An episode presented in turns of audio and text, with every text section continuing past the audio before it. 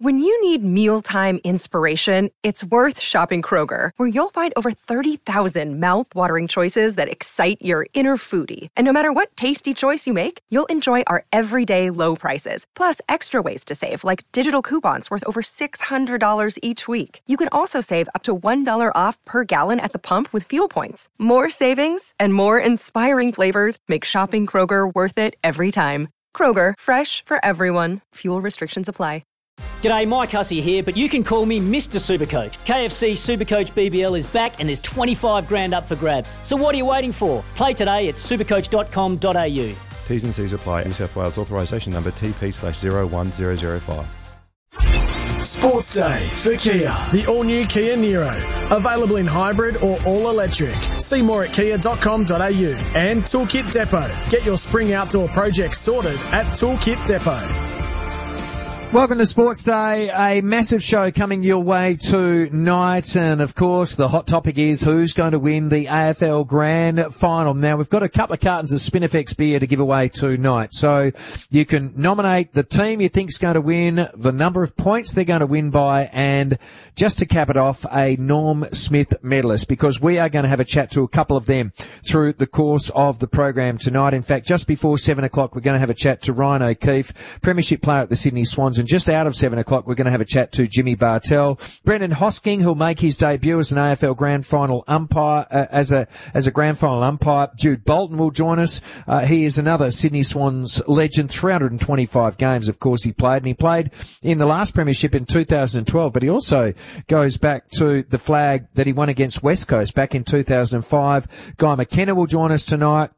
And our very first guest coming up uh, straight after our second break is going to be Craig McRae. So if you want to join in, you need to join in swiftly right now. One double three eight eighty two. Thanks to Polaris, Polaris Australia's number one selling side by side brand. And I'm with uh, Paul Heath tonight. And Heater, there is so much news bubbling around, mate, uh, in all sport. But uh, who's your tip for the grand final? Uh, still leaning towards Geelong at the moment, Carl. Thank you very much for the uh, warm welcome. Uh, excited that you're over there, mate. And uh, also, by the way, Steve, Mark, Muzzer, Gary and Todd are already in the draw for our nearest to the pin. So get involved and join those guys on 133 882. But Carl, what's the vibe like over in Melbourne? How's it been?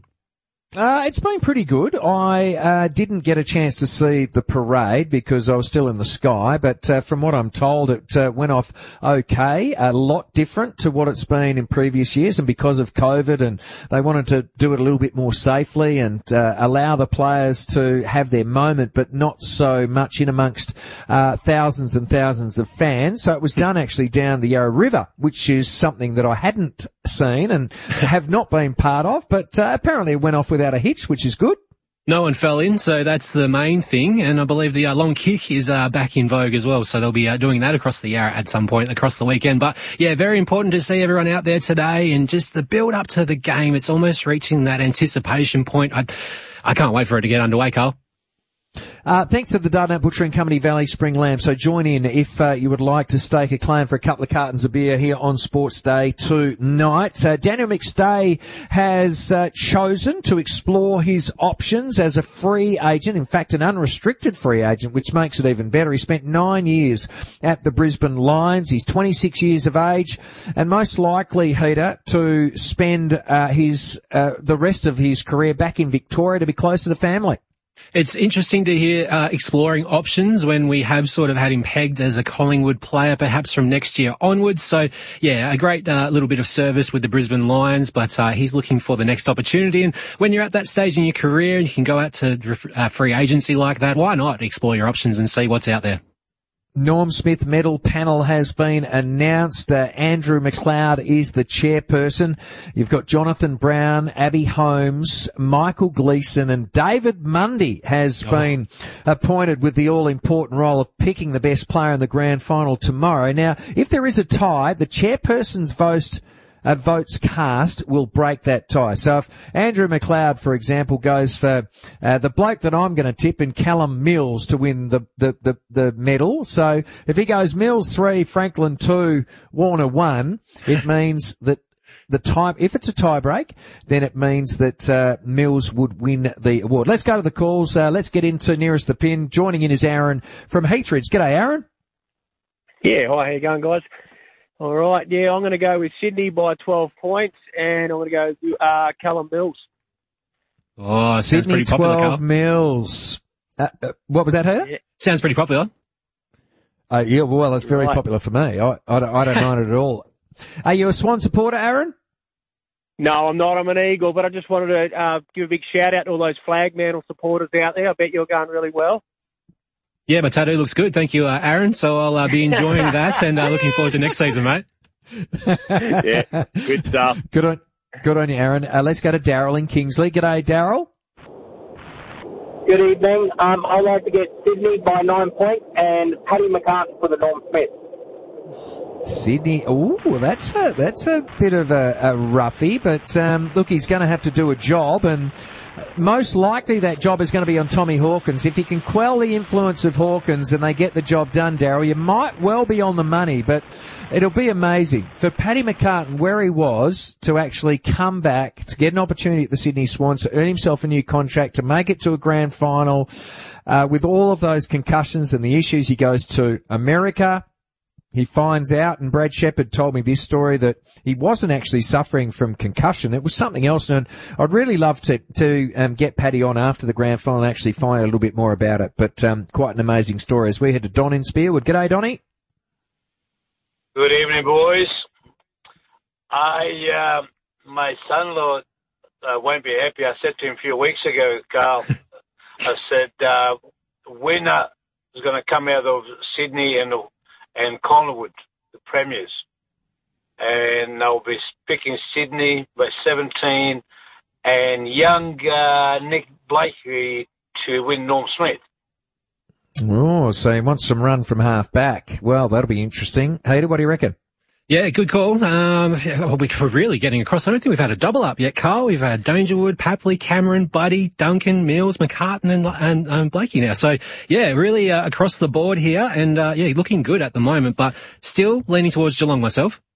No love for yeah, well, no love for Geelong yet. Uh, now yet, the 2023 Super Rugby Pacific draw will be announced on Sunday. Uh, don't forget the WAFL match between East Fremantle and Claremont. Uh, the winner to advance to the grand final to take on West Perth. And the West Australian Football Commission announced four new inductees into the WA Football Hall of Fame today. Stephen Curtis, uh, he played 354 games, 215 with East Perth, 125 with Port Adelaide, 13 for WA, one for South Australia. Jeff Farmer has been inducted, uh, 269 games, 537 goals, 118 games with Melbourne, 131 with Freo, a couple of games for WA, and of course 18 games with South Fremantle. Michael Mitchell, a bloke who I played against and, uh, gee, I'll tell you what, uh, that, uh, high mark he took for WA in one of the eight games that he played, 178 games, 250 goals, and Shane Woewodin, who also was inducted today. So congratulations to each and every one of those individuals. And don't forget Australia taking on India tonight. That match gets underway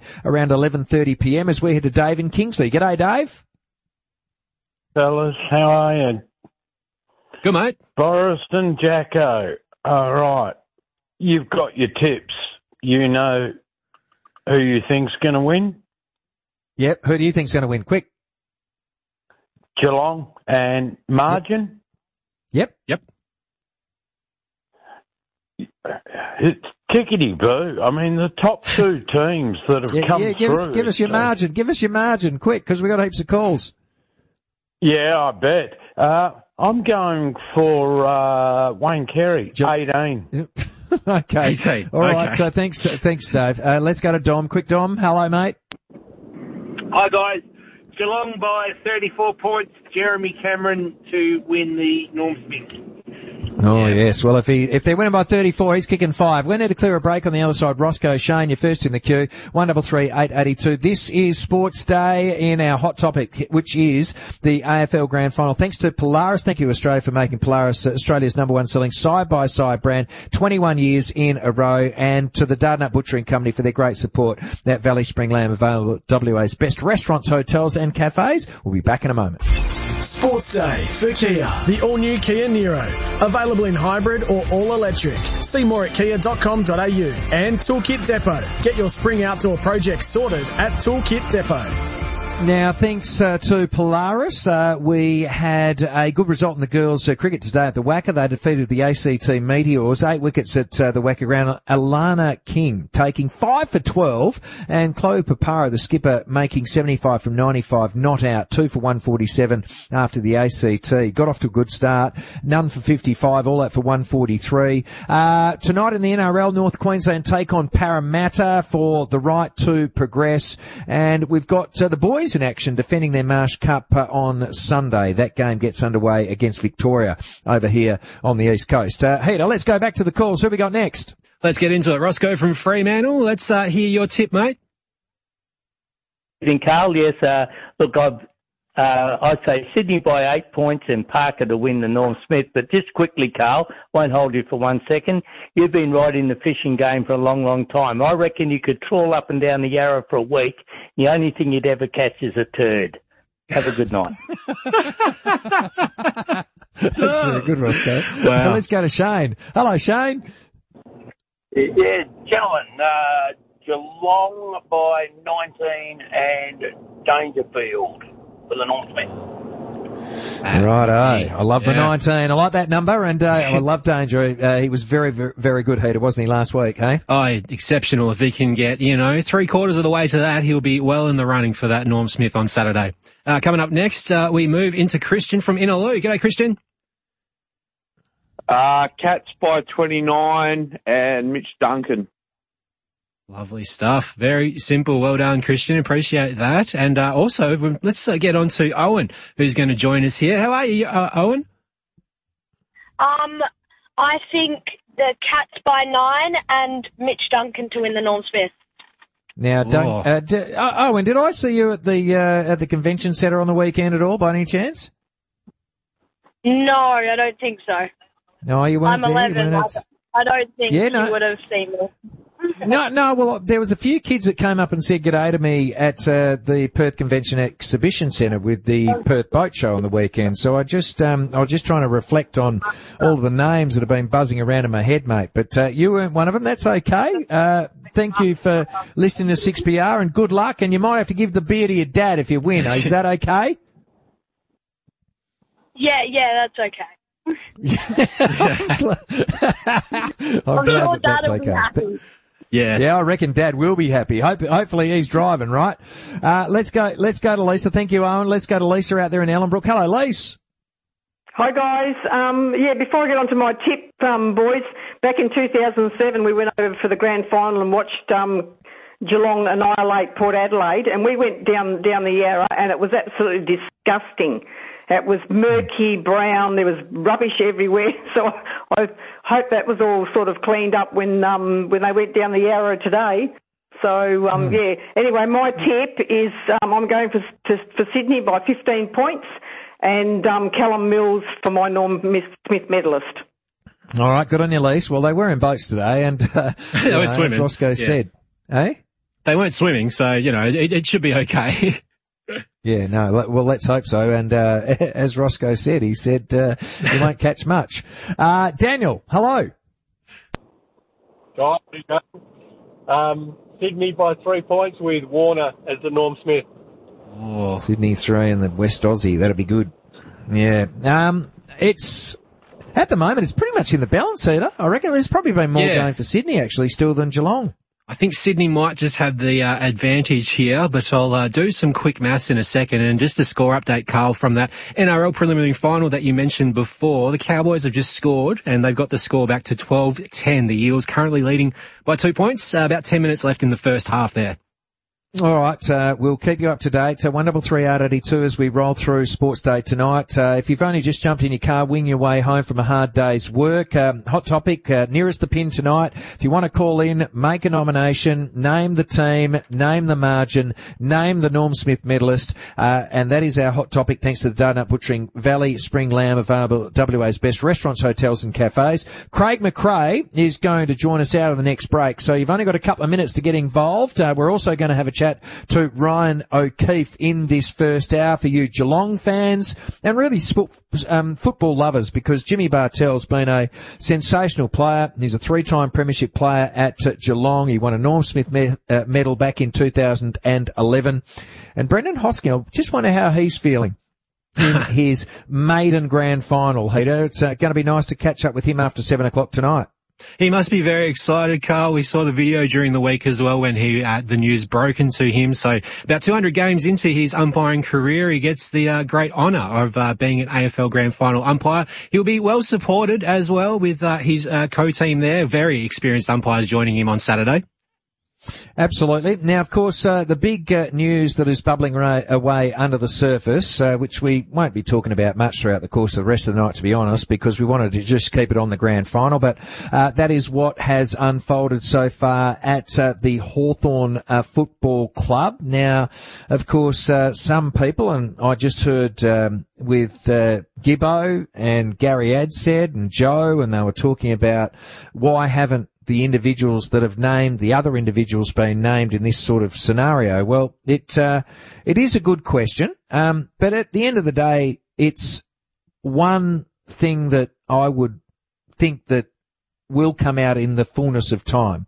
Uh, at the moment, we have, unfortunately, some names that uh, are going to have to uh, go through uh, the process, and, and let's hope that it is a fair and proper process, and let's hope that it is uh, done and dusted uh, sooner rather than later. One double three eight eighty two. We've got a couple of quick calls to get to just ahead of our break. Uh, Phil's going to join us. G'day, Phil. G'day, boys. Geelong by um, 18 points, and Dale Dangerfield to win the Norm Smith. Phil, um, we need a different margin, mate. We've already had 18. Have you got another one in you? 19. 19. Uh, we've had 19 as well, sorry. Uh, about 17. 17 looks Winner. a goer. Yep, we got it. And uh, who was your tip for Norm Smith, mate? Danger, danger. Danger, Uh, okay, Dangerfield. yeah. All right, so that moves Geelong ahead nine to eight so far, Carl. But we might get even back up here with Michael in Pearsall. Uh, good evening, Michael. Good morning. Good afternoon, boys. Sorry. Um, yeah, no, you won't get me with the Swans. I'll go Geelong by 62 and Hawkins to win. Geelong by 62. Well, if they're winning by 62, Hawkins is kicking seven or eight, Michael. So uh, that is a big, big tip, mate. And uh, I do wish you very, very well uh, with that one uh, as to as to whether that uh, pans out and is true. We'll have to wait and see. Look, for those that want to know, I am going for Sydney. And I am going for Sydney by 19 points, and I am going for Callum Mills to win the Norm Smith medal. So Sydney 19 points, Mills to win the medal. Did anyone have that? Sydney 19? Yeah. No. Mills? No, I'm safe with that. I- yep. Yeah, no, that's good. You might win a Uh, carton of beer, mate. Congratulations. Yeah, thank you very much. So, so the previous, the, the, the previous guy that went for not Geelong by 19, they also had Dangerfield to win, uh, the Norm Smith medal, did they? Yes. Really? Exactly Yeah. the same. Yeah. That, that, that's, uh, that's unbelievable. All right. we got to get to a break. On the other side of that break, we are going to get to our first guest. Uh, his name is Craig McRae. He's coach of the year as judged by the Coaches Association. Back soon here on Sports Day. Sports Day for Kia, the all new Kia Niro. Available in hybrid or all electric. See more at kia.com.au and Toolkit Depot. Get your spring outdoor project sorted at Toolkit Depot. Welcome back to Sports Day. Fantastic to have your company and wonderful to have uh, in advance of the AFL Grand Final the coach of the Collingwood Magpies, but he's also a premiership player, of course, with the Brizzy Lions. And we're going to roll a bit of both in tonight. And of course, he was judged the AFL Coaches Association Coach of the Year. Craig McRae is the man we're talking about, and he joins us here on Sports Day. Craig, welcome, mate. Uh, congratulations on the award. Yeah, thanks, Carl. It's, uh, a lot's happened since I uh, spoke to you last time. Uh, it's been, it's been an amazing year, and uh, yeah, very humbled by the award. What a year, uh, and what a ride! And look, there's a lot of my friends who have uh, been walking the streets in Perth to, and been saying we actually like Collingwood this year. Uh, just the way that you played, and uh, they had so much freedom. I mean, just take us inside your thought process on how the year panned out. Yeah, it's been a. Oh, you're not the first to say there's a few have liked Collingwood more than they used to. Um, I don't know. I think we uh, people admire teams. I, I know I do. Looking at other, other sports around the world, admire teams that just have a crack or or never give up, and, and they're exciting to play. And I think our brand this year has sort of presented all of that. Um, you know, our last game of the year, we're down by 36 points um, against Sydney last week, and our boys just didn't want to give in. And yeah, I've just uh, opened up the, the shackles a little bit with the group, and you know we'll get a little bit behind on the scoreboard. So well, let's just let's just go for it. You know, what, what do we got to lose? I'd rather lose by 10 goals. And you know, I remember one game at half time, I said we are playing boring. I don't want to coach a team that's boring. So let's uh, let's go for it and have some fun while doing it. And uh, this group's really embraced that. Big fan of the philosophies, Craig, uh, in coaching and also in life. Uh, the okay to make mistakes one is something that stuck with me from last weekend. H- how did you learn that yourself, or who passed that on to you to uh, take that on in your life and also coaching? Um, I'm just a bit of a glass half full guy, and and you know, particularly coaching at the VFL a few years ago, I just embrace the mistakes and accept it's going to happen. You know, you're naive to think you're going to go into a game and not make one, and and it's okay. And I, I think maybe too often our, our players tighten up under pressure, or you know, as athletes, you sort of like, oh, I made a mistake, and then you stay in that moment for too long. And yeah, I'm a big big uh, advocate on you know, go for it, make a mistake, and then hey, fix it. It's okay to make a mistake, but it's what you do next. And just been preaching that all year to our group that you know, if anything, I want you to make more mistakes because we're just going to grow and learn faster by doing it. So um, yeah, no, I am not sure where it's come from, but certainly um, this this group in particular embraced it. And as far as passing it on to a group in you know such a wide uh, age range and group of guys, is there a, a, difficulty in passing along a message in that way, or is it quite easy to get across a philosophy like that? Oh no, I get quite, quite animated when they don't. Like, uh, you know, if you know, I want to reward it when it happens, but if it's not happening, I just start to you know raise my vocal cords a bit. So we don't want to be that team. Come on, you're better than that. Let's. Uh, yeah, get get on with it. Like I think in the in the final last week, a couple of guys gave away fifties, and it wasn't the fact they gave away fifty because you know things happen in, in life and you know make mistakes, whatever. But then they just stood there and watched the guy run down the field and pass it and go inside fifty. Well, he's still fifty metres behind the player. I said, "Come on, that's not good enough." So I think there's a, there's a level of uh, accountability to it. I'm I'm probably more of a five positives to one negative guy anyway, but yeah, mostly reward the behaviour and then try to make it grow. So let's reflect back now, mate, to that little bloke who was born in South Australia, who played for Glenelg, who got picked up by the Brizzy Lions, uh, or the Brizzy Bears as they were back then, I think, Flea. Yeah, yeah. Or Fly, yeah, is yeah, it? Yeah. You know, um, the, the fly. um, now, now it was the old Bears, wasn't it? That's amazing. I mean, 1993 in that pre-season draft, and then to to actually endure the early days, which weren't that good, let's face it, but then to get to play in three grand finals back to back to back. I mean, that was just unbelievable. And let's face it, mate, you're one of only two clubs that have been able to achieve that feat since the game went national. Yeah, yeah. I remember saying I was a massive fan of, of you guys and watching you do your thing, Carl, and um, through that era, that, like growing up in South Australia, you, you imagine like as a young 16, 17 year old, you're watching you know the grand finals, you know, the Cats and all these other teams that are around at that time, and I was a Carlton fan and watching Stephen Kernahan, South Australian greats, go over there, and Craig Bradley's, and he's just trying to aspire to be something. And get uh, a little skinny lad running around the wing at Glenelg, gets picked up by the Bears, and um, yeah, the Bears had achieved nothing, and, and was always a, a sense of um, trying to find ourselves, discovery. And I got there in '95 in the end, and, and we actually made the final that year, um, my first year. So we were just a, a young Michael Voss and a young Acker and a young Nigel Lapp and a Chris Scott. These guys were all, and Justin Leppard, were all starting out together. And then, yeah, who, who would have thought, you know, 10 years later, we we finish our careers with, with three premierships in a row. It was, um, yeah, it's quite an incredible journey. We actually got a reunion on Sunday. Um,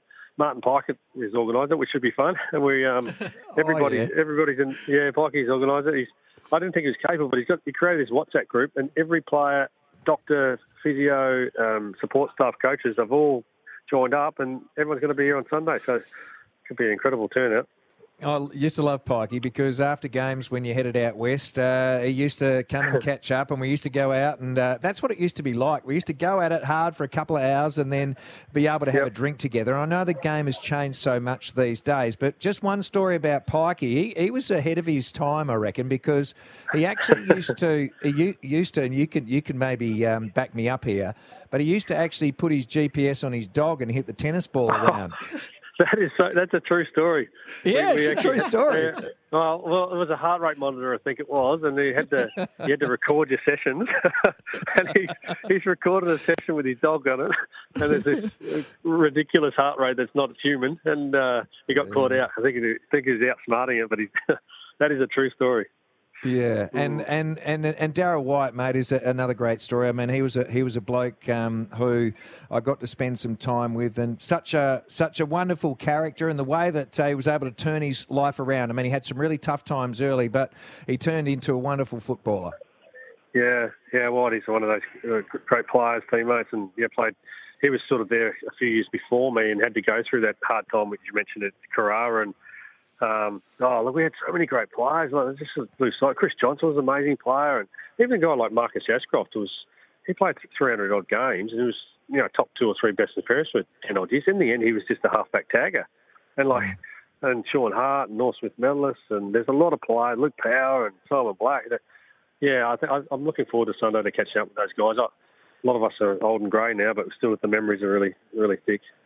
Yeah, the the unfortunate part is, I mean, we've got a race day in a couple of weeks' time, uh, Craig, and I must say, we all turn into like sort of 18 to 20 year olds again. It's just amazing how quickly that happens. And, uh, you know, like Jonathan Brown was a bloke who I think that when you reflect back to your time, he was like the big bloke that sort of set the standard when it came to the hardness. Is, is that right or not? I mean, because looking in from the outside, that's how it seemed to be. Yeah, absolutely. Uh, I was uh, only telling a story the other day that um, he would grab me before the game, and this is a, just remember he was only 19, 20, 21 when he was winning his premierships. Um, so he, he's, he's, a, he's become a lot bigger again. But I was um, before the game. He called me my little mate. Come here, my little mate. And this is, and I was pretty bouncy and, and, and chirpy. I'd had a little, you know a lot of fun and smiling a lot. And he goes, "Come here, my little mate. Now just remember, run your run your opponent by me before the bounce." So I'd grab my, you know, get out on the ground and you're warming up and there's a bit of argy bargy. And anyway, I get my opponent, he's trying to bump into him. I just start running from one side of the 50 to the other. And the Brownie's at centre forward. And I'd run past him and all I'd hear was like, and I just look back and there's my opponent on the ground. She's just giving a little drive by. And he did this about 60 or 70 games. Yeah. Every first bounce. Uh, so he, yeah, he's incredible. Um, uh, figure. We actually had to take him out of the competitive drills. Leigh took him out because he was actually hurting his own teammates. So, um, yeah, no, he's, he was a great player. We mentioned it yesterday as part of our On This Day segment, Craig, but I believe we owe you a happy birthday for yesterday, mate. Yeah, that was yesterday. Yeah, we Yeah. don't count our birthdays when you get to my age. okay. how, how did you How did you spend the day? Uh, well, a long, long um, day with the family, which this job is um, all encompassing, and yeah, it's been a full-on week with uh, exit interviews and, and delistings, and then um, trying to you know get the get the next part in order. And um, Thursday was a day off to spend with the family, and yeah, really enjoyed it. And during the week after we saw um, your penchant for wearing pajamas, has Peter Alexander or anyone been in touch, mate, to uh, hook you up with a contract? I'm just trying to be myself, and uh, yeah, there was a, there was an ability not to uh, just to have a little little little part of myself just exposed. To, um, I realised I, they they caught the camera, and there's a little bit more skin than I was, thought I'd show, and my skinnies weren't as great as I'd, I'd like, so I probably revisited I would have done it. Uh, well, one thing I can uh, say, mate, is when I look into the crystal ball, and uh, if you can repeat uh, what you did this year and get that a little bit better, um, it might be a nice 50th birthday present uh, coming your way in September next season. Thank you very much for sharing some time with us tonight, mate. Enjoy the grand final and uh, take care. Thanks, guys. Always a pleasure. Good on you. Craig McRae joining us here on Sports Day. Fantastic to have the Collingwood coach. Uh, and as I said, a, uh, a legend of the Brisbane Lions Football Club, winning those three premierships 2001 to 2003. And of course, uh, in his time so far at Collingwood, Uh, 17 and 8, 17 wins and 8 uh, losses to kick off his career. So, pretty awesome stuff. As we clear a break, on the other side, we're going to come back and we are going to turn our attention to another grand finalist, and he comes out of the Sydney Swans, and his name is Ryan O'Keefe. He went on to win a Norm Smith medal. In fact, our two guests coming your way next are both Norm Smith medalists. We're going to have a chat to Ryan O'Keefe prior to the news and Jimmy Bartel from Geelong straight out of the news here on Sports Day. Sports Day for Kia, the all new Kia Niro. Available in hybrid or all electric. See more at kia.com.au and Toolkit Depot. Get your spring outdoor project sorted at Toolkit Depot. Nice to have your company here on Sports Day. Looking forward to tomorrow's grand final and a man who knows what it's like to get out there and win for his team. Norm Smith medalist back in 2012, the last premiership that was won by the Sydney Swans under coach John Longmire is Ryan O'Keefe, and I'm happy to say that he joins us here on Sports Day. Ryan, welcome, mate. Congratulations on what you've achieved in the past. Uh, how are you feeling heading to the grand final?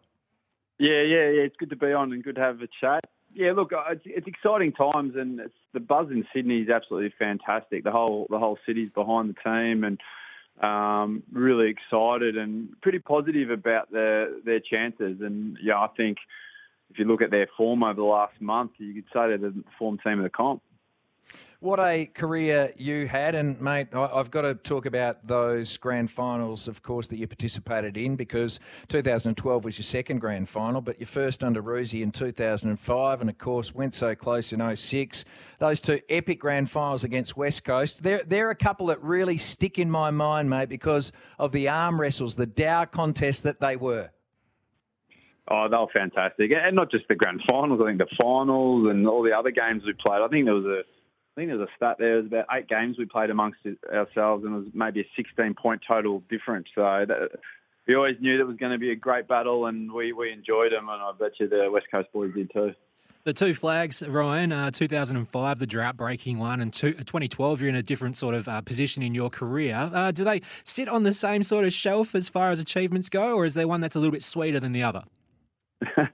oh, look, yeah, no, they're pretty yeah, they're both up there, but they are both different in terms of, uh, yeah, the drought was just a huge, a huge thing for the club and the supporters that have been, you know, supporting the team for so many years and what it meant to them. That that was really humbling. Um, people that had been following the, the side their whole life and never thought they'd ever see it. Um, you know, people in the in, the in their seventies.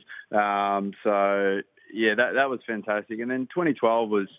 Uh, yeah, it was. You know, I was obviously a bit different in my a bit further along my career. Probably enjoyed the week and the build up um, probably a lot more and, and knew what to expect. It was probably a little bit more business like and knew what we had to achieve and went about and did it. Um, but uh, yeah, that was that was a fantastic, fantastic time. There. It's like picking between your children. It's too hard. uh, looking back on, uh, you're saying uh, the Swans have pretty much been the form team for the last little bit of the end of the season. Their, their whole season as a body of work, uh, how they've built and uh, got up into the grand final. how have you seen the progression of this this Sydney team?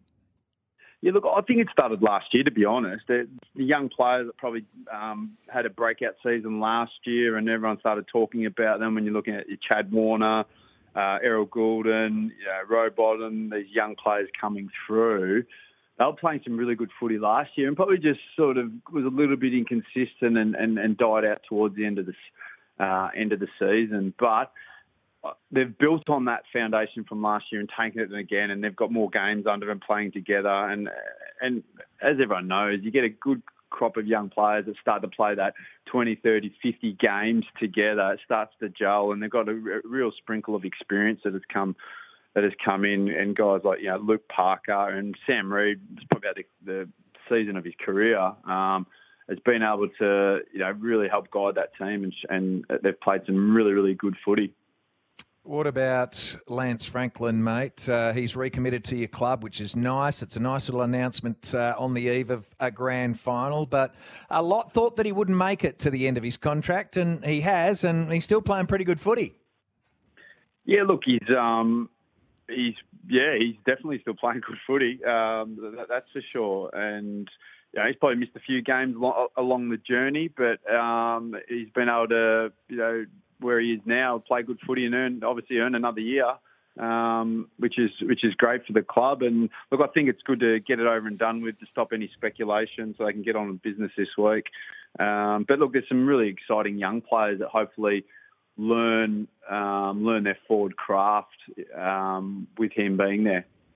I, I think that when you have a look at uh, the, the wealth of experience, I reckon there's probably going to be, off the top of my head, 11 uh, 30 year olds running out onto the field, maybe 12 for Geelong on the weekend. I think there's going to be two. And, and you talk about those younger players. It's been quite amazing how how good Sydney have been able to very quickly turn the wheel, probably quicker, to be perfectly honest, Ryan, than a lot of other clubs. What do you reckon the secret is? Oh, look, if you look uh, across the the journey, it's no secret that it's about having a good system. Um, and when you've got a good system, it doesn't matter what players are in there. If they come in and play that role in that system, it's generally pretty successful. And if you see the teams that have played a lot of finals over the last 20 years, you, they have a very similar, consistent system that they, they keep going to, and whoever whatever player comes into it just keeps keeps adding to it. So look, I think they got they got the confidence. They're playing really well. I think the addition of Don Pyke to the coaching staff's really added that um, attacking flair in their ball movement. And I think that off the back of the you know the really contested defensive mindset that um, that John has as his philosophy, to have Don to add that little bit of a, um, attacking piece to it in their ball movement has made him a pretty formidable opposition. It's fair to say the footy's changed since you've hung up the boots, Ryan. Uh, how do you think you'd go these days? Yeah, it's changed, but it hasn't. I think the winning winning your own ball, winning the, the, the contest is still the, the, key to it. So um, I think that hasn't changed about the game, uh, and and obviously being clean and skilled. Like if you if you turn the ball over, teams kill you on the on the on the on the turnover. So if you if you can win your own ball and use it, I think you still go. It doesn't matter what area you're playing. Uh, when it comes to the game on Saturday, uh, where are you going to be watching it from? Yeah, be watching it there. So be uh, plenty of plenty of red and white. Everyone's doing the pilgrimage um, south of the border, so it's going to be it's going to be exciting. And I think uh, what Swans have a huge Melbourne membership as well, so I think that's always been been a good part of the the Swans is that they have a huge Melbourne membership, and when you go down there, it feels like a home game anyway. We're going to be having a chat to a bloke by the uh, name of Jude Bolton a little bit later on in the show. Uh, you got anything for us about him? Uh, yeah, uh, probably a few things. probably, probably could put it on radio, I suppose. no, Bolt, Bolt is one of the legends of the club, and and you know, I was you know lucky enough playing, but you know both those premierships with him, along with Adam and then Lewis Roberts Thompson. So, and that's that's something you know, it's a bond you have for life um, as you know, Carl, as well, that you know, you just when you have reunions and you catch up, it's just like you're you're still in the change room chatting to your mates. Yeah, well, I hear you're going to have a big reunion tomorrow night. So, mate, you enjoy that. Uh, and uh, we've got one coming up in a couple of weeks over here at the races. So, we'll enjoy that, mate. And uh, we'll try not to turn in eight, into 18 year olds, as generally uh, happens a lot of the time. Thank you very much for your time tonight, mate. Take care and enjoy the grand final. And hopefully, we'll see you there. Yep, no worries. Thanks, guys. Good on you. Ryan O'Keefe joining us here on Sports Day. Nice to have him on the program. Sydney Swans legend, uh, Norm Smith medalist back in 2012. And our next guest is also a Norm Smith medalist, but he played for the opposition. His name is Jimmy Bartel. He'll join us next here on Sports Day. Spring it on with the Toolkit Depot. They've got top deals and everything you need for your next outdoor project, all at the Toolkit Depot. Sports Day for Kia. The all new Kia Niro. Available in hybrid or all electric. See more at kia.com.au. And Toolkit Depot. Get your spring outdoor project sorted at Toolkit Depot. Now, out of the seven o'clock news, another very special guest, Jimmy Bartel, of course, a Norm Smith medalist. He's going to join us here, Geelong champ on Sports Day. We're going to have a chat to Brendan Hosking, who's going to officiate in his very first AFL Grand Final. An exciting time for him, and just reward for a great season in the officiating. Uh, Jude Bolton is going to join us, Sydney Swans legend. Um, I know that the boys will be out, probably having a couple of quiet ones a little bit uh, later on tonight, so it'd be nice to have a yak to Jude Bolton. Guy McKenna, one of my old sparring partners, as we continue our theme with grand final moments here on Sports Day. And we'll finish off with a chat with Chris Nelson from Racing Queensland and get the latest sports betting odds from David Short. So all of that coming your way straight after the 7 o'clock news. That's next for the all-new Kia Niro, available in hybrid or all electric. You can see more at kia.com.au. Sports Day for Kia, the all new Kia Niro. Available in hybrid or all electric. See more at kia.com.au and Toolkit Depot. Get your spring outdoor project sorted at Toolkit Depot. Welcome back to Sports Day and fantastic to kick off this hour thanks to Repco Authorised Service, expert car service book online at Repco Authorised Service Centre and a bloke who won a Norm Smith medal back in 2011 under the current day coach in his first premiership victory, Chris Scott, and here he is shooting for number two. Um, we're talking to Jimmy Bartel to kick us off in this hour. Jimmy, welcome, mate. How you going? Nice to chat. Nice to chat, fellas. Yeah, um, pretty excited for everyone involved. There's still three guys who I actually um, played with in the 2011 grand final running around out there, and of course, you know, Chris Scott back again in another grand final. We had a chat to Lingy last night, and uh, he talked about you in fond terms, and I'm sure that you will reciprocate that. But of course, the bloke that took over from him is Joel Selwood. Now, he may well go out in the same way that your skipper did back when you won in 2011, because, mate, he's been a remarkable captain. He's been so resilient, such a brilliant leader, such a great bloke, and what a way to finish if it is his last game. Yeah, I think whenever he does decide to pull the pin. I, I think his career um, it's been held in such respect and has been elevated so much that now all the, the stats and the milestones he keeps ticking off, we just keep shaking our head. But I don't think he even needs the premiership to go out to have that big you know, moment because his career's been so great. But um, again, another stat that comes out: 40 uh, 40th final breaks the record, and if he wins, he's had more finals wins than the entire St Kilda Football Club's history. So that just puts it into a bit of perspective for you. Uh, Carl mentioned that we spoke to Lingy yesterday, and he was saying in that 2007 grand final that he didn't relax until probably the last five minutes or so of the game, despite the margin at you know every interval and how far ahead Geelong was. How, how did you feel on the day, and what's your memories of the week uh, with winning the Brownlow medal to start it off, and then finishing off with a with a premiership? Yeah, it was, a bit of a whirlwind, to be honest. Of course, um, as you mentioned, um, won the Brownlow, first ever Brownlow I went to, but the club was so great. Like, we did the Tuesday press conference, you get down there, and then I was just so focused on playing in the grand final. I grew up in Geelong. I watched uh, those great Eagles sides uh, smash the Cats, as, as you well know, um, in 92 and 94. And so, like, I was well aware of the history of Geelong Footy Club, um, you know, the nervous tension around the town. But we just focused on playing the game. And then um, I think when you're 90 points up at three quarter time, I think you can enjoy a quarter of football, which um, doesn't happen too often um, in a game of footy, let alone a grand final. So I think at three quarter time, you're looking around at your teammates, you, you're looking at the crowd and what you've just achieved. It, it's everything you've ever wanted to do in the sport. I, am looking into uh, interviewing you today, Jimmy. I was uh, looking for something a little bit off the beaten track, and I found a story about Ollie Henry and how he used to drop some uh, good luck letters on the morning of matches. Now, did, was there anything in uh, you know that inspired you along with uh, those sort of letters, or was that just you know something that's normal around you know sort of Geelong fandom? No, Ollie and obviously his brother Jack are from a fantastic family in Geelong, and uh, we live not far from the footy club, and they were a few doors up, and you know, that obviously clearly age. They were at junior footy and they were just footy mad. And, you know, their parents, um, Ollie and Jack's parents, were, you know, very active people. And we'd always see them, you know, out kicking the ball or, or running around uh, the streets because um, they were keen, mad Cats fans. And, yeah, we used to get them on the front doorstep. There was myself, Joel Selwood. Obviously, we lived together and a couple other teammates. So, uh, it's always great around Geelong. You do feel the town get behind you. I think people underestimate, and I've, I've said this a bit to a lot of people. I know Perth is a massive football city, but I, I think people underestimate how big Geelong is with football as a heartland. Um, with 40 local football clubs, they know their football. Like you can't pull the wool over their eyes, and I think that's what's helped them sustain success because you've always got guys wanting to come back home. It's almost like a big feeder into the AFL system. If they don't end up on the Cats list, well, they sort of eventually, you know, finish off their career or at some stage want to come back and play for the Cats.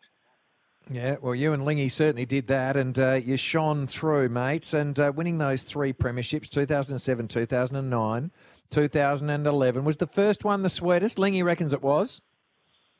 Um, it's hard to hard to decide. People, people ask you which one's your favourite. It's like picking your favourite kid. Um, you say you love them all equally, but you don't. Um, I think all different reasons for, for me, guys. Is like seven was you felt like you were riding, like I said, the, the 44 year premiership drought. It was almost a friendly right in Geelong when we won. 2009, it felt like you know, for the players, we lost 08. Um, you know, it was pretty bitter after 08, and then we sort of, you know, galvanised. In 2011, you know, we were too old, lost the coach, lost the best player in the game, and we weren't supposed to really be challenged again under a new coach. And um, so they, they all just had a bit of a different feel about them. And when you think about uh, the current team, Jimmy, and you think about the elder statesmen, I think there's going to be uh, about uh, 10 blokes that are 30 plus. There's a couple that are on the verge, right on the precipice. It's, uh, it's an old team, and, you know, I, I, the banner.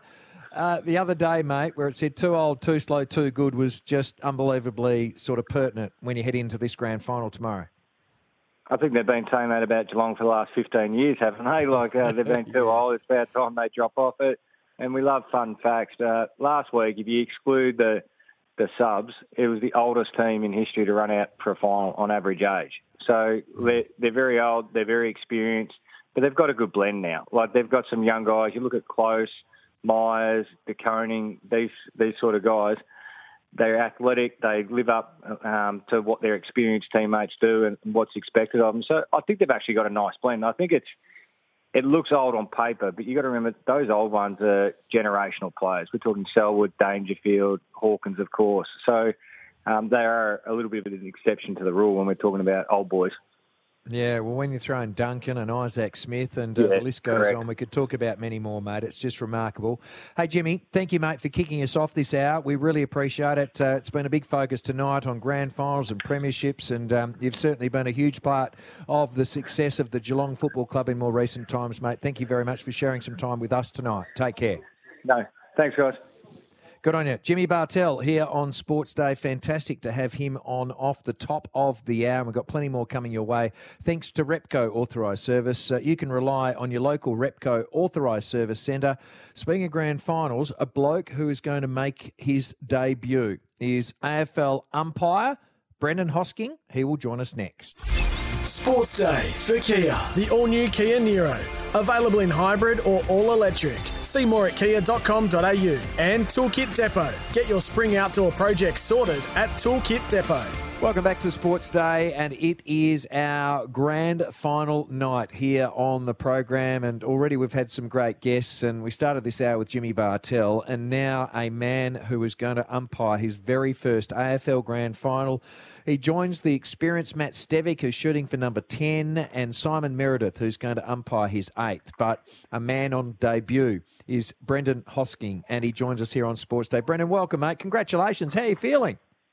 Yeah, uh, thanks for having me, guys. Um, yeah, really good. It's been it's been a, uh, an amazing week um, since finding out on Monday. Um, you know, just obviously I've just been blown away and overwhelmed with the amount of you know well wishes and phone calls and text messages. But um, yeah, it's um, been really good, and, and obviously yeah, just looking forward to tomorrow and um, and getting out there. Brendan, just for those that are tuned in tonight, uh, just take us back to the start of your career. When did it start, and uh, how much have you, had to endure to get to this point? Um, yeah, so I debuted in 2012.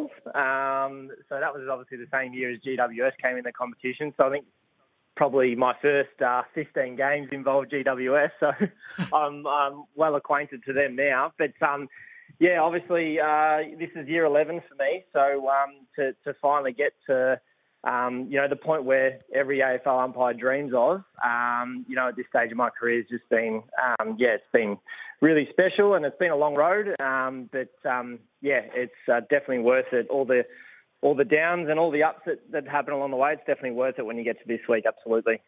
Umpires always seem to have a great origin story, Brendan. Uh, how did you pick up the whistle? Uh, well, I was I was playing, um, you know, junior footy um, and umpiring at the same time, and, and umpiring was obviously just a, a really good way for me to um, you know, stay involved in the game and, and earn some money along the way. Um, and, you know, from that, I've, I've just obviously got some really good lifelong friends out of it as well. Um, but yeah, then I, I kind of had to make the decision to whether I would continue umpiring or, or continue playing when I was um, moving into under 18 footy. And I was still probably about four foot tall at that stage. So it was a pretty easy decision for me. And, and mum was definitely happy that I chose umpiring. Um, but um, yeah, it, it seems to have worked out um, pretty good since then. So, um, you know, from there, obviously, just went through the ranks at the local footy um, at the Essendon District Footy League um, in Victoria, and and then from there up to the VFL, and then got my chance in the AFL. Which, you know, the year I got on, I was quite fortunate. In 2012, they were um, looking for there were five vacant spots on the list, um, and you know that's that's pretty rare. Um, so I think um, you know they were they were happy to take a punt on a on a young 22 year old, and um, you know I got my chance. So yeah, here we are. Along the way, um, you know, keeping your love of football involved, and also still being, uh, you know, umpiring as well. What have you found that you love the most about umpiring, or what keeps you know the sort of energy up to keep at, at umpiring at, at the AFL level? Yeah, well, obviously, I think you know every umpire you talk to, um, you know, they, they talk about having the best seat in the house, and it's it's that's really the, the case for me. Um, you know, being out there on game day and seeing you know some of the players go about what they do and, and, and how hard they are at it, um, it's it's a, obviously a really good vantage point. Um, and it's also you know it's it's really challenging. So I started off as a boundary umpire um, you know, and, and, made the transition to field umpiring and just really enjoyed the challenge that, that came with field umpiring, managing, you know, at the time when I was, you know, 15 years old or so, um, and made that transition to field umpiring, managing adults out on the field and, you know, kind of gives you really good, um, you know, skills that you can transfer over to, to life. And, um, you know, I think that's, that's definitely helped me out along the way as well in, in the jobs that I've been in. And, um, yeah, so that's, that's, that's definitely what I enjoy out of it. Brendan Hosking, if you've just joined us here on Sports Day, AFL Grand Final umpire making his debut, and you can hear it in his voice. He's excited as he should be. Hey, mate, um, even in your time, even in your time, there's been a lot of change. And I've often sat here in this program, and I've done it for your whole career, to be honest, mate, and spoke about how difficult your job continues to be with all the little changes, whether it be interpretation or um, a focus point, and we've now got stand and other things that have been recently introduced. I mean, it's it's been a moving feast for you too. Yeah, I think um, you know that that obviously keeps us on our, on our toes, and and just this year alone, obviously, um, you know, the stuff around dissent, which which has been um, really kind of uh, well implemented, and obviously seen some really good um, seen some really good uh, changes at grassroots level um, because of because of that and what what we've been able to do at the AFL. Um, you know, but you know, along with that, um, we've seen different interpretations with obviously the high tackle um, adjudications this year and stand in the last few years. And I think um, you know when you when you get to your pre-season training and you and you start to go over the new interpretations, there's always a little bit of um, you know grace period for it to, to get to where it um, you know the, the spectators, the players, the the fans are, are you know where they want it. Um, and I think you know once once that kind of um, uh, time um, goes goes past, um, we get to a good point, and it makes for a really good spectacle of the game. Have you modelled yourself on anybody? I mean, I look at Matt Stevic, mate. He's uh, remarkably going to umpire his ninth grand final in a row. Yeah, it's um, it's incredible. You know, just you know, this is obviously my first full final series that I've been a part of. Um, so I've done a couple of finals in the past in previous years, but um, you know, it's after going through the whole process um, for the you know fully for the first time, you you just um, yeah really appreciate what what that involves and what that sort of dedication um, you know involves to to be at the highest um, level and, and to be involved in the last game of the year um, for that um, for that period of time. But I think you know like like every young umpire, you know, you get on the list, and when I was when I got onto the list, obviously, and there's still a few around, like Brett Rosebery, obviously Matt Stevic, as we mentioned, Shaun Ryan, um, you know, Ray Chamberlain, Chris Donlan, Simon Meredith, who I'm umpiring with on the weekend as well. I think what what you try and do is you you know you try and pick apart the best parts of them and, and try and implement them into your own game. Um, and that's what I feel like, you know, I've, I've um, been able to do. And obviously there's a lot of good parts. Some, some are really good at, um, you know, whether it's management, some are really good at positioning, some are really good at running. Um, so you just try and kind of model yourself on, on their games and those really high level strengths um, and try and implement them into your own game. But, you know, like I've had plenty of good mentors along the way. Um, you know, Brett Rosebery in particular, um, you know, he, he's a massive reason of why um, I'm in this position that I'm in this week. Um, you know, he's been an amazing role model for me, and um, yeah, so really, um, really grateful for that. You mentioned young umpires, um, you know, starting out and getting onto a list yourself. You mentioned the debut before, the 2012 GWS versus West Coast. Uh, any advice you'd give to that young fella that was starting out, or and on that, uh, any advice for young umpires that are uh, out there blowing the whistle on the weekends? Oh, look, I think for me, you know, when I when I started umpiring, I didn't really set out to to reach the level that you know that I'm going into this weekend. But I just really enjoyed um, being a part of um, you know the game in a different way. And and um, as I said before, I've I've got some really good um, lifelong mates out of it, and it's just such a rewarding um, you know skill and, and job to have as a young as a young person um, to develop yourself physically, uh, emotionally, all that sort of stuff. Um, you know, so it, it there no doubt is some pretty tough stuff that you know I had to endure as a, as a young umpire, and that's pretty challenging. But I think if you've got the right people around you and that right support network around you, and you can kind of weather those storms and navigate that, um, it's it's such a fulfilling job. Um, it's um, yeah, really really good to be involved in, and um, I've got a lot out of it. Good luck, mate. Thank you very much for sharing a few minutes with us the night before the big game, mate. Uh, look forward to seeing you out there. Great. Thanks a lot for having me, guys. Really appreciate it. Brendan Hosking, AFL Grand Final umpire, joining us here on Sports Day as we continue our Grand Final focus for the all-new Kia Niro, available in hybrid and all-electric. You can see more at kia.com.au. Jude Bolton, Sydney Swans legend, next here on Sports Day. Sports Day for Kia, the all-new Kia Niro. available in hybrid or all-electric. See more at kia.com.au and Toolkit Depot. Get your spring outdoor project sorted at Toolkit Depot. Welcome back to Sports Day. Fantastic to have your company here on this Friday night as we count down to the AFL Grand Final. It's Premiership night. Uh, every single one of our guests on the program tonight have been involved in a Premiership, and of course, uh, a few of them from the combatants. Earlier in our show, we had a chat to Ryan O'Keefe who ran out with this man. His name is Jude Bolton, Sydney Swans legend, and he joins us here on Sports Day. Jude, welcome, mate. How you going? Feeling good? Really well, mate. How's things? Oh, look, it's fantastic. And look, to reflect back. Go for it. And I reflect back, and I just remember uh, we had a sponsor called Screamsaver, and I remember Leo Barry launching large, and Leo Barry takes a Screamsaver. I mean, Jude, what what a mark that was, and that's something I'm never going to forget.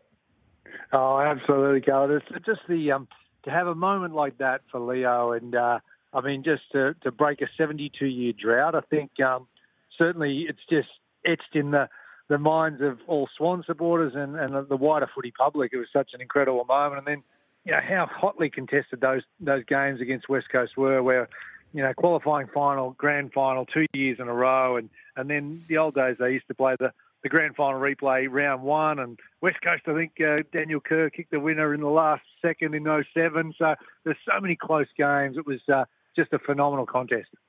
And then you wind the clock forward, mate, to 2012. And I think that you would understand having gone to the 2006 grand final and working your backsides off and uh, being beaten narrowly by West Coast in that one. But then to wind the clock forward to actually get it done again in 2012, how satisfying was that for you?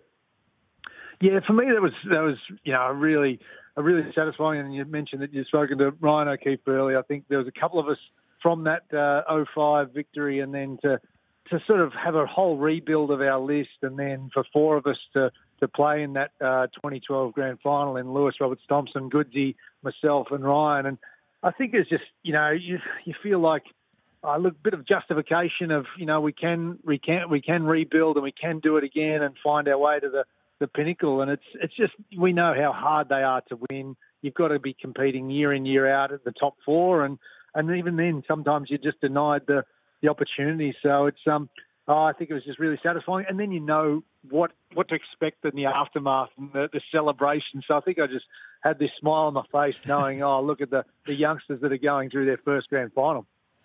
2005, 2012, two great flags, uh, two great coaches that you had as well, Jude, Paul Roos and also John Longmire. Is there any major differences between the two uh, since they came into Sydney and since then? Yeah, well, I think um, a lot of lot of things that um, that uh, John Longmire was, you know, has probably fostered has been from Roosie. I mean, he sat underneath him as an assistant coach for a long, long time. So they're both great, incredible communicators, uh, great tactical coaches, but it's their ability to build rapport with the young guys as well as some of the old guys and and be really honest with you. Uh, you know, I, I sort of knew where I stood as a player throughout, and being able to have that ability to speak to players in the, the highs and lows. Just back on those West Coast clashes, you don't seem like a guy that holds grudges, Jude. But if you were to hold one against a team, would it be West Coast that you, you sort of hold it against, or do you just enjoy how great those games were? Yeah, a bit of both. I think time sort of healed a few wounds. I haven't still haven't watched the 06 grand final. I know where I stuffed up. I know where I missed opportunities. So, um, oh no, I think I just I look back, you know, fondly with the the, the midfield that we did have to come back uh, up against. I mean, it was like Cortinas versus Ferraris. It was. It was just like uh, you know they were incredible with Cox, Cousins, Kerr, you know, Embley, uh, Fletcher, and those types. So it was um, it was incredible. So Judd was just flying around, and we we knew the matchups, we knew the way West Coast wanted to play, and it was just um, so nerve wracking going into the game, thinking, can we get this done, and can we try and shut elements of their game down and get ourselves going? But uh, no, I look back fondly.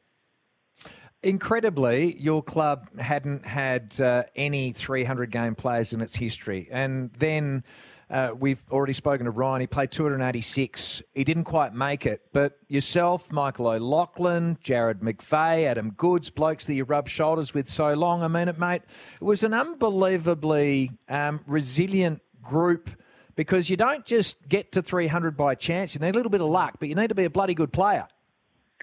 Yeah, I think it, probably just that whole era. You know, where guys would just play with injuries and just sort of get through and um, we always, I guess, operated on that possessions nine tenths of the law. Once you're in that in that spot and you're in that uh, um, first 22, and uh, then you just stay there. You try and stay there and make sure you're not uh, out of the senior side. So it was always really, really tough to sort of win a spot and earn a spot at the Swans, and then um, you know they, they had a lot of trust in you to to get the job done. So yeah, there was a lot of a lot of games played with all of those guys. I think I played 301 games with Goodsy. Um, you know, uh, a heap of games with Ryan and all all the way through. So, um, so we're all good mates as well, which is great.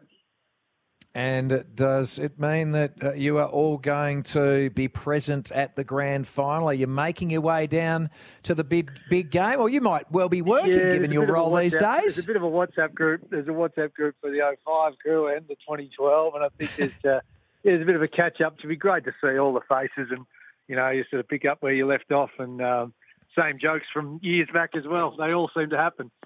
Yeah, absolutely. And uh, you all turn into 18 year olds. We actually spoke uh, about that to uh, Ryan a little bit earlier in the program that it's just amazing, isn't it, how quickly you just uh, can revert back into those moments when you're with the boys.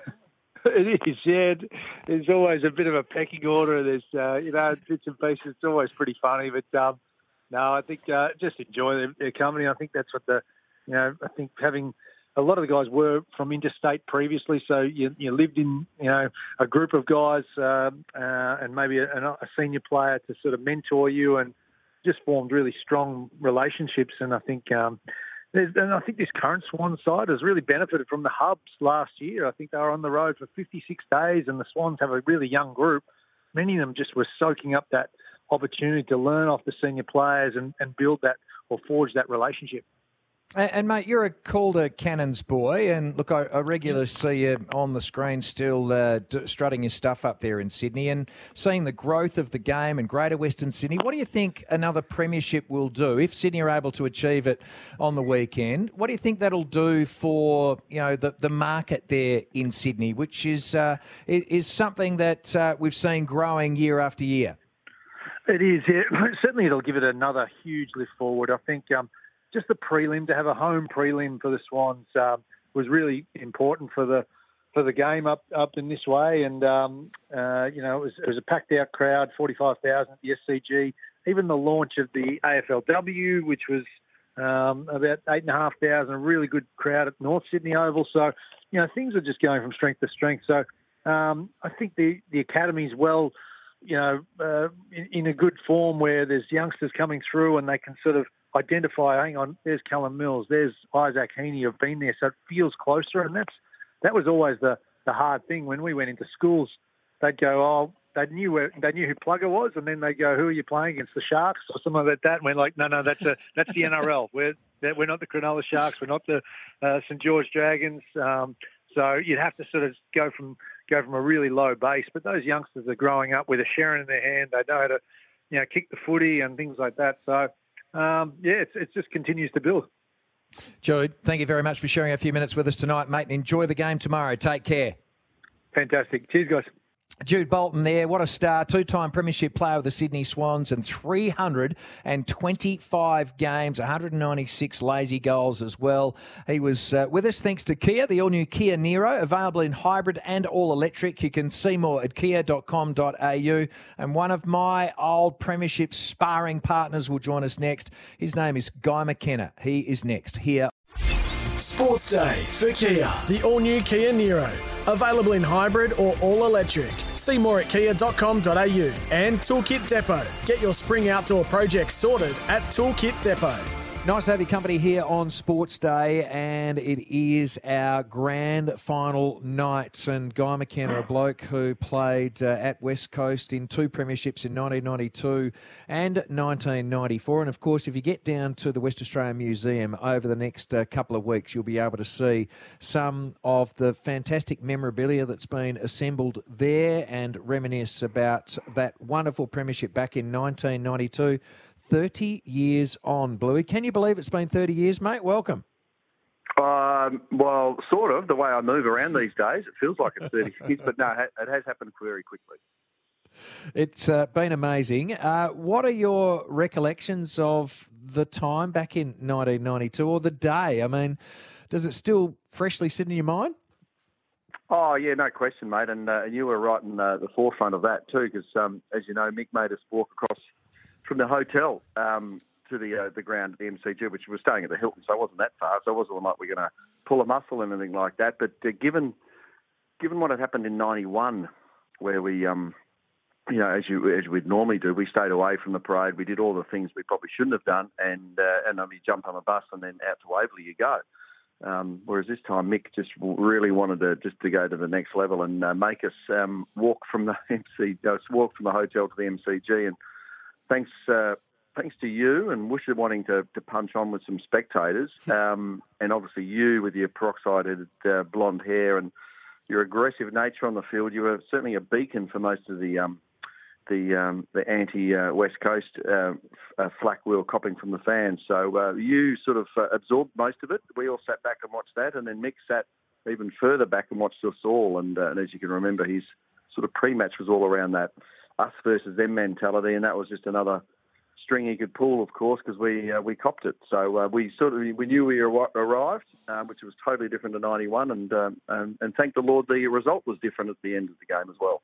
Yeah, well, we won't start talking about flatulence tonight because uh, that could take us in all different directions, Bluey. Because uh, there are a few moments uh, on plane trips and in meetings that that's unfolded, and uh, you are the bloke that uh, was the master of that. But when we reflect back to 1992. And we've had a chat to a couple of uh, of Norm Smith medalists tonight. I mean that that performance from Peter Matera that was one out of the box, wasn't it, mate? I mean that was a fair game, wasn't it, by Roo? Um, well, I know what you're saying out of the box because yeah, I, I, was, I was actually had a function uh, here in Melbourne today, and um, I said, "Oh, gee, um, yeah, Peter Matera had a decent game." I said, "Decent. He's he's had eight shots on goal from a wing in a grand final, five goals, three. Like he had eight shots. I mean, our full forward had six and kicked. You know, it was the first time ever I reckon he's kicked six straight in his life. Almost. uh, he's had a day out, but um, but Roo, as you say, he, he's had eight shots. I reckon he might have kicked one up the chimney too and went out of bounds on the full. I, I reckon. So he's had maybe nine shots on goal, but kicked five three from a wing. Like, and as, I know what you were saying, mate. Had had one out of the box, but I mean, I'll be honest. I mean, and I'm sure you'd be, or you're probably more dirty with Rue, mate, because he, he wouldn't look at you forwards. He'd just go straight for home half the time. But um, there were certainly games where he played. You know, well, obviously he got a Norm Smith for that game, but there was other games where he was best on ground, and he he just reeked and smelt of you know like a five goaler coming at some stage. But I don't think he ever did one during the home and away season. So as as you say, out of the box maybe, but you just knew it was coming, and for for that to happen on that day um, yeah, speaks volume of him and his professionalism and you know that you know that individual that rises to the occasion. I mean, obviously there's some, been some stories all through the last few weeks about blokes that haven't sort of uh, quite got it made in finals, but uh, there are a huge amount of players that actually stood up, and uh, yeah, Rue certainly stood up on that day. And of course, in 1993, a lot of injuries. Club didn't uh, play as well as uh, what we would have liked, but then Sorry, back yeah, to, so, sorry, mate, to jump in there. So that's you know for all the Melbourne supporters out there. I know we're probably talking to all West Coast people, but and not defending us in '93 and all those things you say is correct, Borry. But the other big thing that coaches and even players, until you've had that success, you don't know how you're going to handle it. And, and I was talk, again talking to this group today, and I said, you just think about it. So a third of the group, even just work in thirds, you know, work with me here. So I said, a third come back next year hungry for the. They've had success like Melbourne, like us in '92, and I'm not disputing this may have happened with us as well.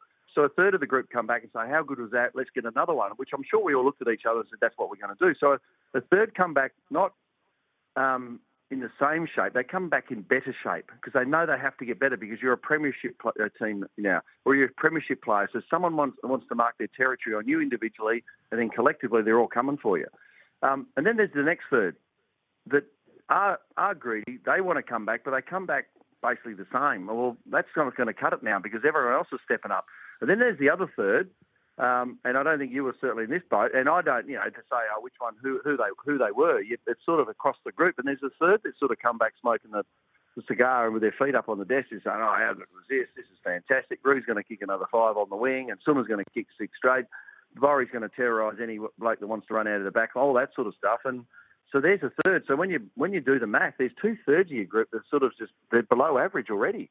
And so the lo- the load that goes on the top third that actually have come back wanting the more success and given them the, every chance to be successful, they just can't end up carrying the load. And I think if you looked at Melbourne, especially this year, where ten they won ten straight, well, and everyone said at the time, oh yeah, they're not really playing too well. But then again, I reckon that load hit halfway through the season. Yeah, 10, 10 zip becomes 10-3, becomes see you later out of the finals. And and it's as I said, it's the it's a great unknown. It's the very hard thing to coach is how individuals and then groups collectively will handle success. Brilliant, mate. Well, thank you very much for talking to us tonight. Uh, we appreciate it. Uh, enjoy your grand final day tomorrow. In fact, I'll see you in the morning. Yes, you'll see me bright and early, Barry. Guy McKenna there. And if you head along to the WA Museum, you'll be able to see some of uh, Bluey's memorabilia. Mick Malthouse, I think, has sent over his Premiership medal as we celebrate 30 years on from that fantastic victory back in 1992, which was the very first Premiership that the West Coast Eagles won. All at the WA Museum. Uh, we need to clear a commitment. On the other side, we're going to come back and we are going to have a chat to Chris Nelson from Racing Queensland and David Short from Tab Touch will give us the latest sports betting markets here on Sports Day. Sports Day for Kia, the all new Kia Niro. Available in hybrid or all electric. See more at kia.com.au and Toolkit Depot. Get your spring outdoor project sorted at Toolkit Depot. And now, thanks to Racing Queensland, spring racing has arrived. We've got one of the best in the game, our Queensland racing expert, Chris Nelson, joining us on Sports Day. G'day, Chris. Guys, great to be with you once again. We've got a massive weekend of racing uh, in Queensland, and it's all headed by the Toowoomba Cup meeting at Toowoomba on Saturday afternoon. We have the Toowoomba Cup, of course. We have the Weetwood Handicap, uh, which is the time-honoured sprint in the uh, in the Toowoomba region. We have the three-year-old Guineas, and we have the Paddo Shay. The Paddo Shay is always an interesting race every year because it's the first sighting we get of the new season's two-year-old. So all of these horses going around in race three on Saturday at Toowoomba. None of them have started. Most of them have been to the barrier trial, so we've got some idea that the uh, the betting market's always the best guide. So going to be a great day. Uh, the last couple of races will probably be run under lights, but we're heading for a, uh, a day of probably mid 20 sunshine, plenty of uh, warm weather, and plenty of uh, activities on track. So looking forward to Toowoomba Cup Day. We've got plenty of other meetings uh, scattered around the place uh, over the weekend. Of course, we race at uh, Aquis Park on the Gold Coast, of course, on Saturday. Now, Let's see if we can find some winners. Toowoomba in the Cup. I'm going race seven. That's the Cup. Number two, Seat of Power. Seat of Power was a last start Doomben winner. Amazing win. If you watch the video of this race, Wendy Peel was obviously uh, under instructions to keep this horse away from the fence. She certainly did that. She's out three wide, no cover the entire trip. Jimmy Orman will ride in the Cup on Saturday. Draws a lovely gate, an inside draw, so you won't see this one sitting wide this time. I think Seat of Power can uh, get away with the Toowoomba Cup and make it two in a row. That's race seven, number two. The Weetwood. Uh, race eight, number three, Flying Crazy, visits us from uh, New South Wales. Was good up here during the winter months. Trialled up okay, ready for this, and gets a, a good gate to secure a lovely run for Brad Stewart. So I think race eight, the Weetwood can go to number three, uh, Flying Crazy. Uh, what else? Race two, number eight, Mushiali for Tony Gollan. I've tipped this one about 500 times, has yet to win for me, but Saturday just might be the day. Draws a good gate, tick. Jimmy Orman rides, tick, and probably finds quite a, a weaker race than its last few. So I think at around four or five dollars, Mushiali will be very hard to beat. That's race two, number eight. So there's plenty of tips, hopefully plenty of winners. And I hope everyone listening has a great weekend. Fantastic, Chris. Thanks so much for the time, mate. And you enjoy the weekend as well. Will do. Thanks, guys. Chris Nelson there, our Racing Queensland expert. And thanks to the Queensland Spring Carnival, it's here. Check out racingqueensland.com.au for more details. Good job, Peter. Now it's time to have a chat. Well, it's my turn to have a chat to David Short, uh, thanks to Tab Touch. Uh, welcome, Shorty. How are you, mate?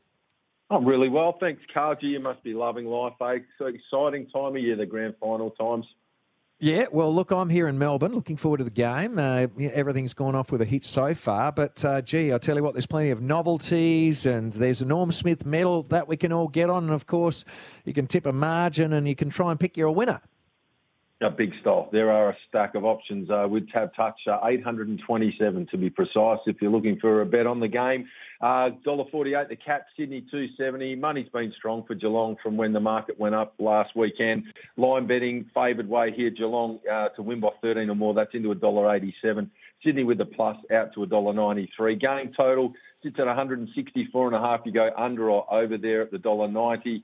Uh, margin 139 to 40. The draw $41. The favoured way there. Geelong 1 to 39 at 207. Norm Smith betting.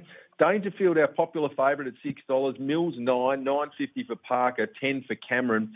Uh, the money player to this point's been Tom Stewart, thirteen into eleven. Uh, Guthrie and Heaney both at thirteen. Hawkins at fifteen. Warner eighteen. Papley nineteen. Franklin 21. There's been money around for Duncan. He's now a $23 chance, as is Selwood. It's 29 and upwards the rest. First goal scorer betting 9 for Cameron and Hawkins, 11 Franklin, 12 for Heaney and Papley, along with Stengle, 14 Rohan, 17 for Dangerfield and Hayward. Have you got a pick for the Norm and the first goal scorer, Karl? I've gone for Lance Franklin to kick. Uh, I reckon there's going to be a bit of romance because I've tipped Sydney. I'm going for Mills to win the Norm Smith, and I'm going for Franklin to kick the first goal. There you go. Like it. Excellent. I might have a close look at those two going into the big game tomorrow. All right, action unfolding as we speak at Moonee Valley, but let's focus on tomorrow's racing at Rosehill. Group 1 Golden Rose to start. Yeah, great race, isn't it? Uh, and In Secret has been well thought of by the punters here as favourite. Three into 280. Golden Mile on the second line, 550 to 650. Jacquinot at 750. Fireburn uh, the slipper winner, 950 into nine, and She's Extremes there is a $9.50 chance. Other nice races on the day. The Group 2 Golden Pendant, Espiona, the $4.80 favourite there. And in the Group 2 Shannon Stakes, Ellsberg, our $3.10 favourite in front of Surf Dance at $5 and Old Flame at 550 Locally on Saturday, the listed Black Heart Bart Stakes only uh, the seven runners here, but gee, it's put together a very, very nice field. Resort Man's been the star of the winter, 340 firm at that quote. It's a Ray Day. Got that wonderful fresh card, three for three. It's 420 out to 440. Comes a time, 460 to 480. Cup night at $5. Notorious won an $8 chance. And lastly, to round out the weekend at Sandown on Sunday, a Group 1 race, the Underwood Stakes. Yeah, speaking of uh, quality select fields, this one certainly fits the bill. The Group One Underwood Azaki, our two dollar fifty favourite, has been easy to back though to this point, out from two thirty five. On Thunderstruck's been the good go, three thirty into two ninety. Mister Brightside four to four sixty. Alligator Blood seven to seven fifty. Moanga Zero is a twenty one dollar chance of Group One Underwood on Sunday. Brilliant, Shorty. Enjoy your grand final day tomorrow, mate. Thanks for your time. Cheers, Karl. Good luck, punters. Good on you, David Short there. Those with the touch, choose Tab Touch. Better your bet. Download the Tab Touch app today. Gamble responsibly. Call Gamblers Help on 1800 858 858. Well, there you go. We've set the scene for you for the AFL Grand Final. I'll be back bright and early tomorrow morning for the boat dive and fishing show from 5 o'clock here on 882 6PR to kick off your Grand Final morning. After the break, or in fact the news that's coming up next, Russell Collett will be on your radio with the night shift. Want to witness the world's biggest football game? Head to iCanWin.com.au, predict Australia's score with a crystal ball, and it could be you and a friend at the FIFA World Cup Qatar 2022 semi finals, all thanks to McDonald's. Maccas, together and loving it. TNCs apply.